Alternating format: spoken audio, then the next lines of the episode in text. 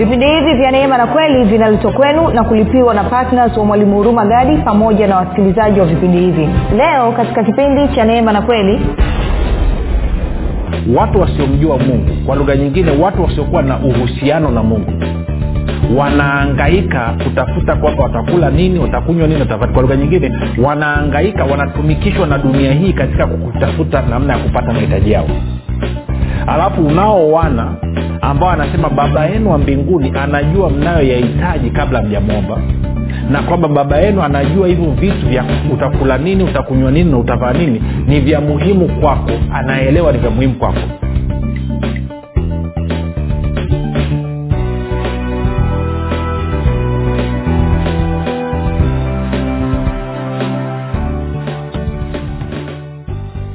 popote pale ulipo rafiki ninakukaribisha katika mafundisho ya kristo kupitia vipindi vya neema na kweli. Jina langu naitwa huruma gadi.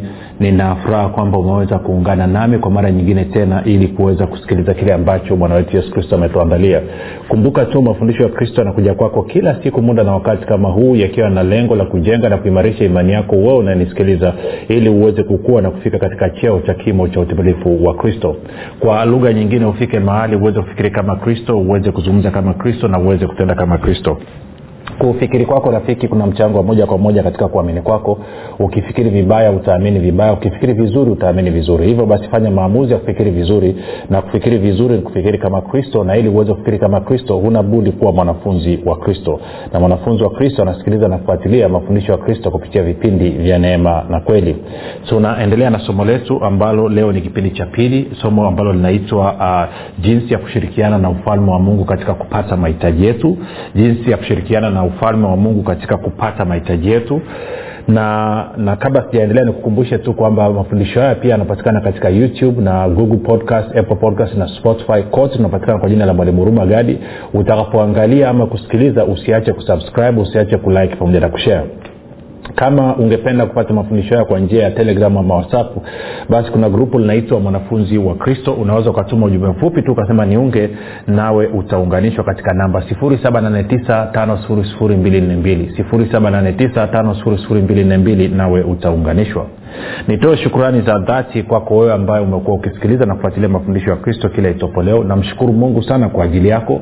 Hakika uaminifu wako umesababisha watu wengi zaidi wazidi kujua kweli ya kristo. Pia namshukuru mungu kwa ajili ya kwako wewe ambao umekuwa ukifanya maombi kwa ajili ya wasikilizaji wa vipindi vya neema na kweli kwa ajili ya kwangu mimi pamoja na timu yangu. Asante sana kwa uaminifu wako asante sana kwa upendo wako.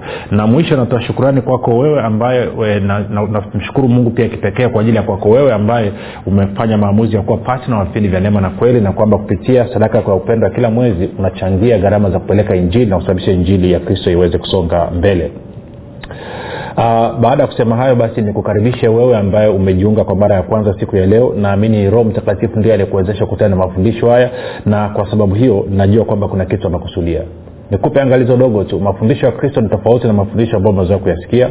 Hivyo kukutana na kitu kiko tofauti kidogo na vile ambavyo unakifahamu ama kukiamini usikasirike ukazima redio ama kwenye grupu. Tafadhali nipe siku tatu mfulizo kusikiliza.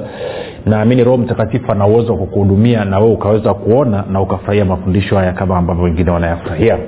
Baada ya kusema hayo basi nataka tuendelee na somo letu. Kumbuka somo letu nasema jinsi ya kushirikiana na ufalme wa mungu katika kupata um, kupata mahitaji yetu. Kwa lugha nyingine nilikuonyesha kipindi kilichopita kwamba mungu ameweka utaratibu wa kutuhudumia sisi tulio watoto wake na utaratibu wa kuhudumiwa katika mahitaji yetu ni kupitia ufalme wa mungu. Sasa tulizungumza mambo kadhaa tukaenda tukaangalia uh, e, matayo sita nikumbushe tena vitu vichache tutaendelea mstari wa saba hadi wa nane.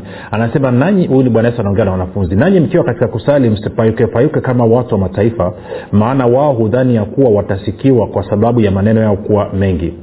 Basi msifanane na hao maana baba yenu anajua mnayoyahitaji kabla ninyi hamjamwomba kwa anasema msifanane na watu wa mataifa ambao wanapayukapayuka wanazungumza maneno mengi wakidhania kwamba watasikiwa watasikiwa wakidhania kwamba watasikiwa watasikiwa kwa sababu ya maneno yao kuwa mengi.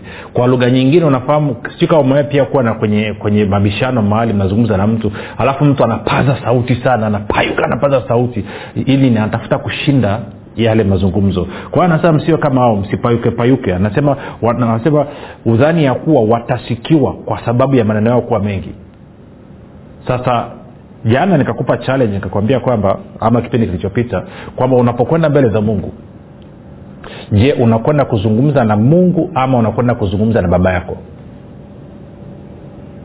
unakwenda kuzungumza na mungu ama unakwenda kuzungumza na baba yako? Kwa sababu hilo ni jambo la, la, la muhimu sana. Um, na bwana yesu akasema sawanasaliji na angalia mstari wa tisa anasema basi ninyi salini hivi. Baba yetu uliye mbinguni jina lako litukuzwe ufalme wako uje mapenzi yako yatimizwe hapa duniani kama ilivyokule mbinguni. Kwa hiyo anasema utaratibu ambao mungu ameuweka wa kutuhudumia sisi ni utaratibu ambao anatumia ufalme wake kwao ufalme wake ndio unaotumika kuhudumia mahitaji ya watoto. Sasa kabla sijaendelea kwenye matao sita hii nataka tuchepuke tu, tu, tu tumali kidogo kuonyeshe kitu kuhusiana na swala la siku wa wana. Tuende kwenye wagalatia. Wagalatia mlango wa nne na mstari ule wa uh, nianze mstari wa ngapi? Mstari wa kwanza mpaka wa saba. Wagalatia mlango wa nne mstari wa kwanza mpaka wa saba anasema lakini nasema ya kuwa mrithi wakati wote awapo mtoto hana tofauti na mtumwa ingawa ni bwana wa yote bali yu chini ya mawakili na watunzaji hata wakati uliokwisha kuamriwa na baba.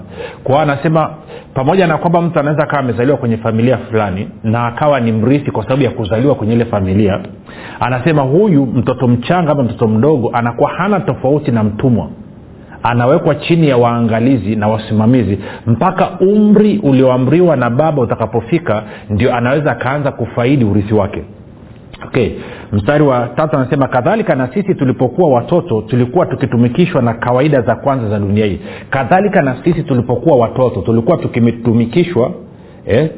Kadhalika na sisi tulipokuwa watoto tulikuwa tukitumikishwa na kawaida za kwanza za dunia hii.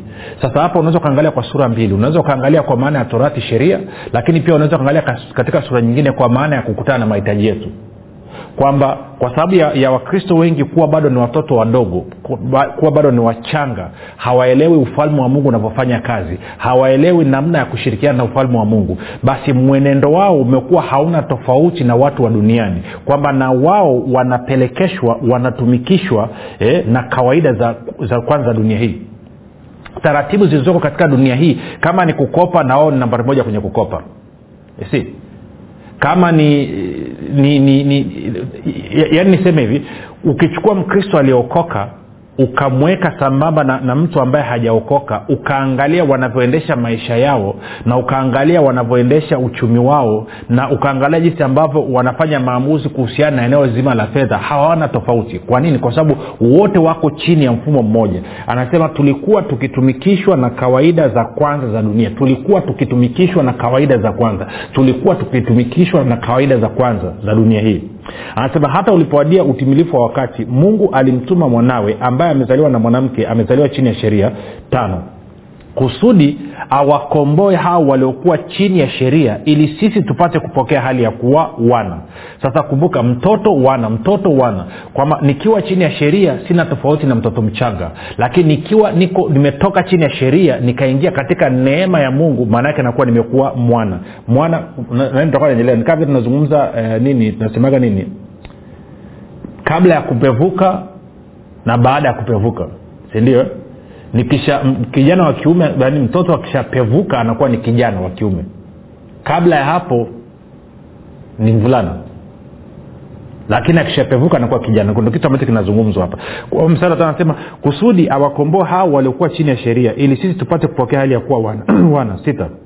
Na kwa kuwa ninyi mmekuwa wana mungu alimtuma roho wa mwanawe mioyoni mwetu aliaye aba yaani baba. Sasa sikia mstari wa saba.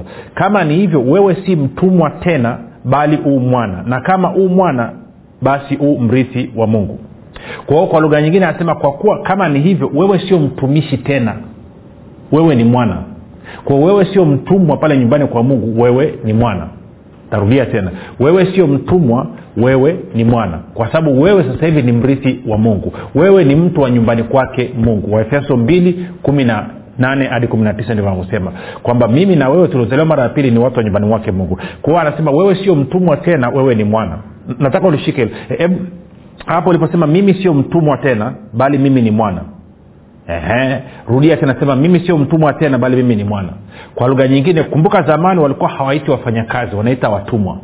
Mtumwa alikuwa ni mtu ambaye anafanya kazi ili apewe mshahara sasa mshahara wake wakati mwingine ilikuwa ni sehemu ya kulala pamoja na chakula. Na kuna wengine walikuwa wanapewa sehemu ya kulala wanapewa chakula wanapewa na fedha. Na kwa leo hii maanaake ni kwamba mtumwa ni mfanyakazi ambaye unatumikishwa unalipwa mshahara. Unafanya unachokifanya kwa kazi ya mshahara. Unafanya ili ulipwe mshahara. Kwao kwa lugha ya leo hii tungesema ni mtumishi tungesema ni, ni, ni mfanyakazi aliyeajiriwa. Tukiwa na hilo sa kichwani. Turudi kule kwenye matayo matayo uh, mlango ule wa, wa, wa sita kwa hiyo nitasoma mstari ule wa, wa, wa saba sasa wa nane alafu tutaruka tutakwenda ule mstari wa thelathini na moja thelathini na mbili na thelathini na tatu. Alafu itasomeka namna hii. Ni, nianze kwa kusoma kwenye bibilia ya habari njema ameweka vizuri. Anasema hivi.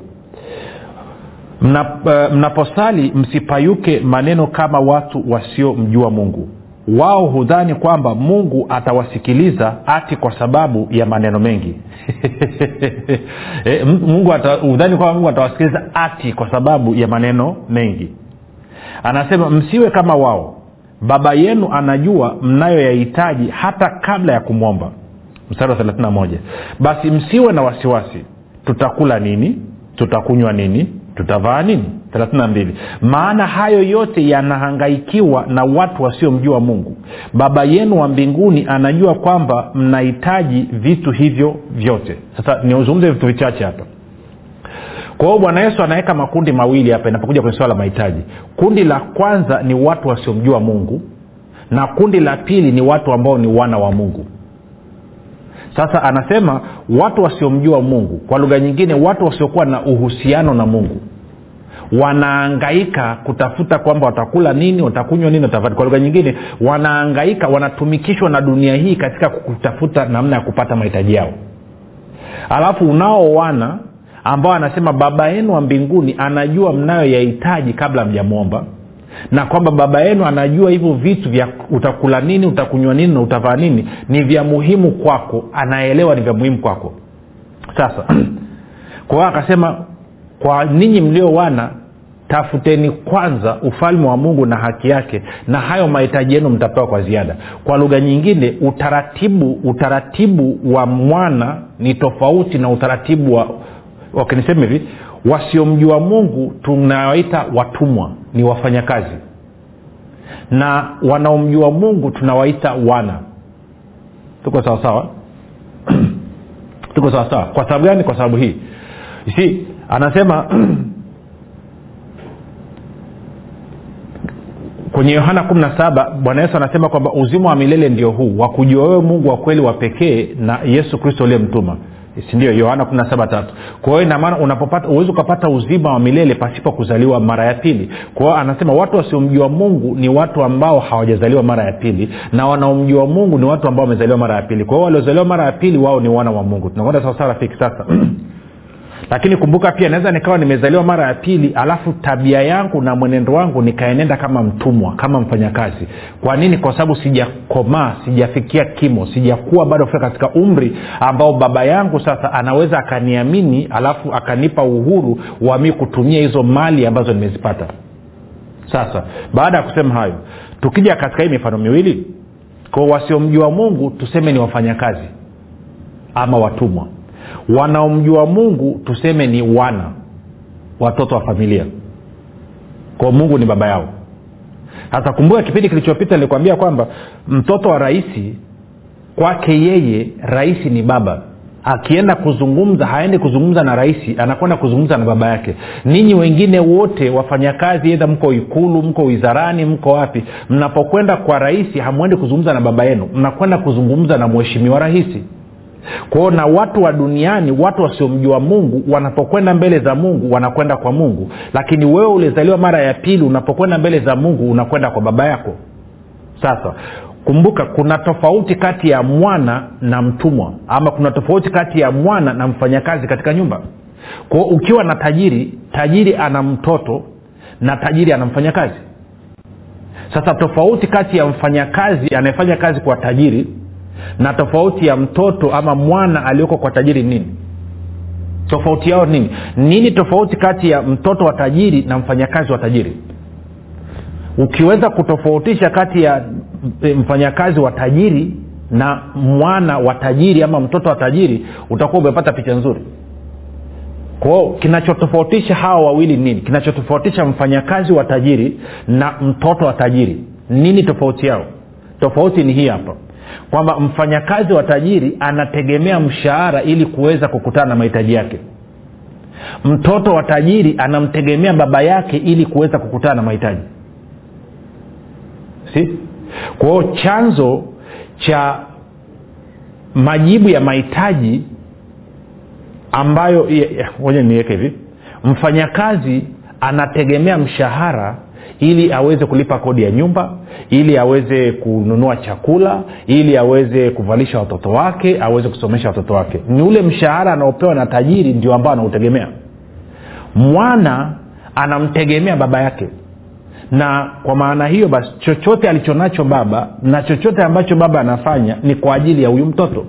Kwa huyu mtoto tegemeo lake liko kwa baba. Mfanyakazi tegemeo lake liko kwenye mshahara na mfanyakazi anamheshimu tajiri kwa sababu tajiri anampa mshahara. Na sio kwa sababu anampenda tajiri na sio kwa sababu ana uhusiano na huyu tajiri. Uhusiano wao ni wa bosi na mfanyakazi. Lakini mwana ana uhusiano na baba yake na anampenda baba yake kwa sababu ni baba yake na anamheshimu na kumtii baba yake kwa sababu ya upendo. Huyu mwingine anamheshimu na kumtii baba yake kwa sababu ya mshahara. Sasa nikuulize swali wewe uko kambi ipi je uko kwenye kambi ya mwana kwamba mungu ni baba yako na uhusiano wako wewe na yeye ni kwa sababu ya upendo wake upendo wako kwake na upendo wake kwako wewe? Je unamuheshimu na kumtii kwa sababu unampenda na kwa sababu unajua anakupenda? Au unapofika kwa mungu mungu amekuwa ni bosi wako? Kwamba unamuheshimu na kumtii kwa sababu anakulipa mshahara kwa sababu unapata mahitaji yako na kwa bahati mbaya wakristo wengi pamoja na kwamba wamezaliwa mara ya pili lakini kama wagalatia nne alivyotuambia anasema bado ni watoto wachanga. Na kwa maana hiyo hawana tofauti na mtumwa eh, pamoja na kwamba ni warithi. Kwa nini? Kwa sababu hawaja wakati ulioamriwa na baba bado hawajaweza kufikia kwenye kile kiwango. Sasa mtoto katika mtoto wa tajiri anavyofanya kazi ya nyumbani anafanya kazi sio kwa sababu anatafuta mshahara anafanya kazi kwa sababu ni kitu cha nyumbani ni kwa sababu ana share ni kwa sababu naye ni mmiliki wa hicho kitu. Kwa, kwa lugha nyingine ana maslahi zaidi ya kipato. Mfanyakazi anapofanya kazi hiyo ya tajiri anafanya kwa sababu ya maslahi ya mshahara na ndio maana bwana yesu akasema kwenye yohana kumi anasema mii ni mchungaji mwema. Mimi sio mchungaji wa mshahara. Mimi ni mchungaji ambao niko tayari kuutoa uhai kwa ajili ya kondoo. Na kwa bahati mbaya sana wakristo wengi inapofika kwenye swala la mahitaji uhusiano wao na mungu sio uhusiano wa baba na mwana ni uhusiano wa mfanyakazi na bosi na tajiri. Sasa anasema watu hawa wa duniani watu wasiomjua mungu ndio wanahangaika hasa nikuulize wewe rafiki uko kambi gani? Sasa bwana yesu akaendelea akasema hivi nisio ule mstari wa thelathini mbili tena. Anasema kwa maana hayo yote mataifa huyatafuta ama huyaangaikia kwa sababu baba yenu wa mbinguni anajua ya kuwa mnahitaji hayo yote. Bali utafuteni kwanza ufalme wake na haki yake na hayo yote mtazidishiwa. Kwa lugha nyingine mwana anaposhughulika kwenye biashara ya familia ama biashara ya baba yake kinachomchochea sio mshahara na wala kinachomchochea sio kwamba atapata mshahara ili mshahara huo autumie kukutana na mahitaji yake. Kinachomchochea ni kwamba hii ni kazi ya familia hii ni biashara ya familia hichi ndio kipaumbele cha familia. Kwao lengo ni kuona kwamba biashara inafanikiwa na kustawi. Biashara inasonga mbele. Biashara inakuwa kubwa. Ndio lengo ndo kinachomchochea kwa sababu mmoja anampenda baba yake na automatikali anapenda biashara ambayo baba yake anaifanya na biashara ambayo baba anaifanya ni biashara ya ufalme wa mungu. Ndio maana bwana yesu anasema ufalme wa mungu kwanza. Yeye mwenyewe alivyokuja kama unakumbuka akiwa na miaka kumi na miwili alikwenda hekaluni alafu akapotezana na kina mariamu mama yake. Siku ya tatu wanakuja kumpata mama yake anamwambia mbona umetufanya namna hii? Mbona umetutesa namna hii? Bwana yesu anasema kwa nini kuangaika kwa nini kusumbuka kunitafuta? Je hamkujua imenipasa kuwa katika nini? Anasema kwenye nyumba ya kwa, ki- kiingereza anasema in my father's business. Ukisoma kwenye king james version in my father's business. Maana yake ni kwamba swala la ufalme wa mungu bwana yesu anaona ni biashara ya familia biashara ya mungu. Ndio kazi ndio kazi. Na kuzungumzia biashara ni kazi ambayo unafanya kwa maana hiyo kwa hiyo anasema kwamba nilikuwa niko kwenye biashara baba yangu. Maanake habari za kuhubiri anasema kwa kusudi hili mi nalizaliwa. Nalizaliwa niwe mfalme na nimekuja kuishuhudia kweli na nimekuja kwa sababu ya kuhubiri na kutangaza habari njema ya ufalme wa mungu. Kwa hiyo kipaumbele kwa bwana yesu kilikuwa ni ufalme wa mungu. Kwa habari ya mahitaji yake alikuwa anamtegemea baba yake. Sasa kwa hapa tukirudi kwenye matendo eh, sorry, kwenye matayo sita mfanyakazi ana, anategemea mshahara kukutana na mahitaji yake mwana anamtegemea baba kukutana na mahitaji yake. Na bwana yesu anasema basi wewe kama mwana unatakiwa ushughulike kipaumbele chako kiwe ni ufalme wa mungu kwanza. Alafu kuhusiana na mahitaji yako usijali ufalme huo huo utakuhudumia. Kwa hiyo nachotaka kusisitiza nini? Kwamba rafiki kama unataka ufalme wa mungu kutana na mahitaji yako unatakiwa leo hii ufanye mabadiliko katika kufikiri kwako tambua kwamba wewe ni mwana wa mungu. Na kwa maana hiyo mtegemee yeye kukutana na mahitaji yako. Tegemeo lako liwe kwake. Na tegemeo lako likiwa kwa mungu automatikali ufalme wa mungu utakuhudumia. Achana na hii hali ulionayo sasa hivi ambapo wewe unategemea mshahara. Unategemea kazi ya mikono yako.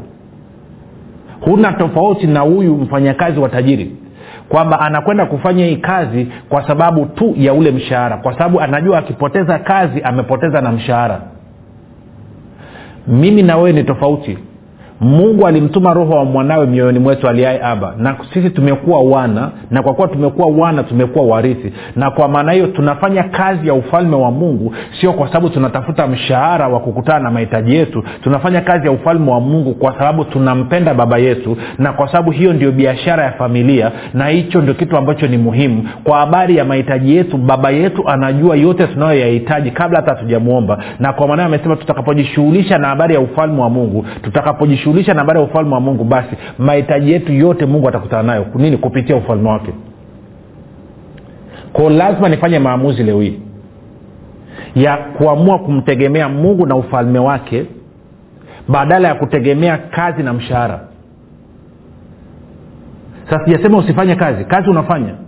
Lakini unapoenda kufanya kazi unaenda pale ukiwa unawakilisha ufalme wa mungu. Nishafundisha sana hichi kitu si, naenda kufanya biashara kwa sababu ninaamini mungu ameniita niwe baraka. Na kupitia biashara hii sio tu kwamba nakuwa baraka kwa watu lakini pia ndio fursa na mlango wa ufalme wa mungu kuenea katika hilo eneo. Kwamba nafanya biashara lakini kipaumbele changu mimi ni kuhakikisha kwamba ufalme wa mungu unasonga mbele kupitia mimi. Sikawa nanyelea nachokizungumza na kwa maana ile biashara ni baraka kwa watu wengine lakini kwa habari ya mahitaji yangu mimi na kwa habari ya ustawi wangu mimi baba yangu ndiye chanzo cha ustawi wangu. Baba yangu ndiye tegemeo la ustawi wangu na anafanya yote haya kupitia ufalme wake. Si mwanafamilia kuhusiana na mali na vitu vya kuishi haangaiki. Na nazungumzia familia ya tajiri hapa. Kwamba mtoto anajua nyumba ipo anajua magari yapo hela ya kutumia ipo. Kwao anavyokwenda kwenye biashara ya baba yake kufanya kazi kule maana yake sio kwamba anaenda kufanya kazi ili apate nyumba ya kuishi ili apate magari ili apate hela. No anaenda kufanya kule kwa sababu ni sehemu ya familia ni biashara ya familia na inatakiwa ikue ipanuke iendelee isonge mbele. Ili nini? Ili kizazi kinachokuja nao waweze kurithi. Sijui kawa nanyelea nachokizungumza rafiki kwao lazima ubadilishe mtazamo wako ndani ya kichwa chako kuanzia sasa hivi. Kama unataka ufalme wa mungu kuhudumia fanya maamuzi leo hii kwamba mimi namtegemea mungu kama baba yangu na hivyo ufalme wake kunihudumia badala ya kutegemea mshahara kama watu wa duniani wasiomjua mungu. Kwa sababu mimi sio mtumwa mimi ni mwana. Sikawa nanyelewa rafiki nachokizungumza bila kurekebisha kichwani kwako utakuwa unaabudu hela kila siku utakuwa unaabudu kazi yako kila siku utakuwa unaabudu nani biashara yako kila siku. Na kwa sababu hiyo hutakaa uone ufalme wa mungu ukitenda kazi katika biashara yako wala katika kazi yako. Utakuwa ni mtu wa kudumaa tu siku zote. Utakuwa ni mtumwa tu siku zote. Utakuwa ukitumikishwa na kawaida ya ulimwengu huu.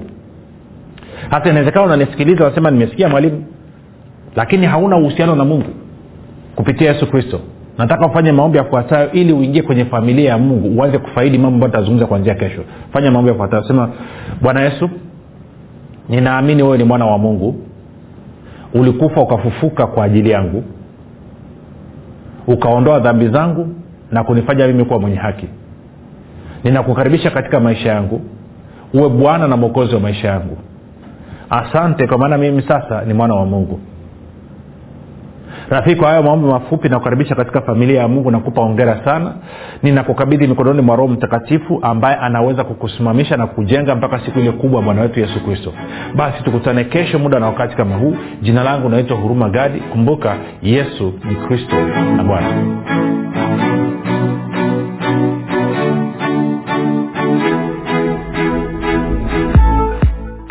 mwanafunzi wa kristo je unafahamu kuwa ushuhuda wako ni sehemu muhimu sana ya kuhubiri injili ya kristo? Na je unajua kwamba ushuhuda wako unamletea mungu utukufu? Na pia ushuhuda wako unatumika kuwajenga wengine? Tujulishe kwa kujirekodi kupitia whatsapp au kutuandikia ujumbe mfupi wa kile ambacho mungu amekufanyia kupitia vipindi hivi vya neema na kweli. Tutajie jina lako la kwanza tu mahali ulipo na kile ambacho bwana yesu amekutendea. Kisha tuma kwa namba 7895242 au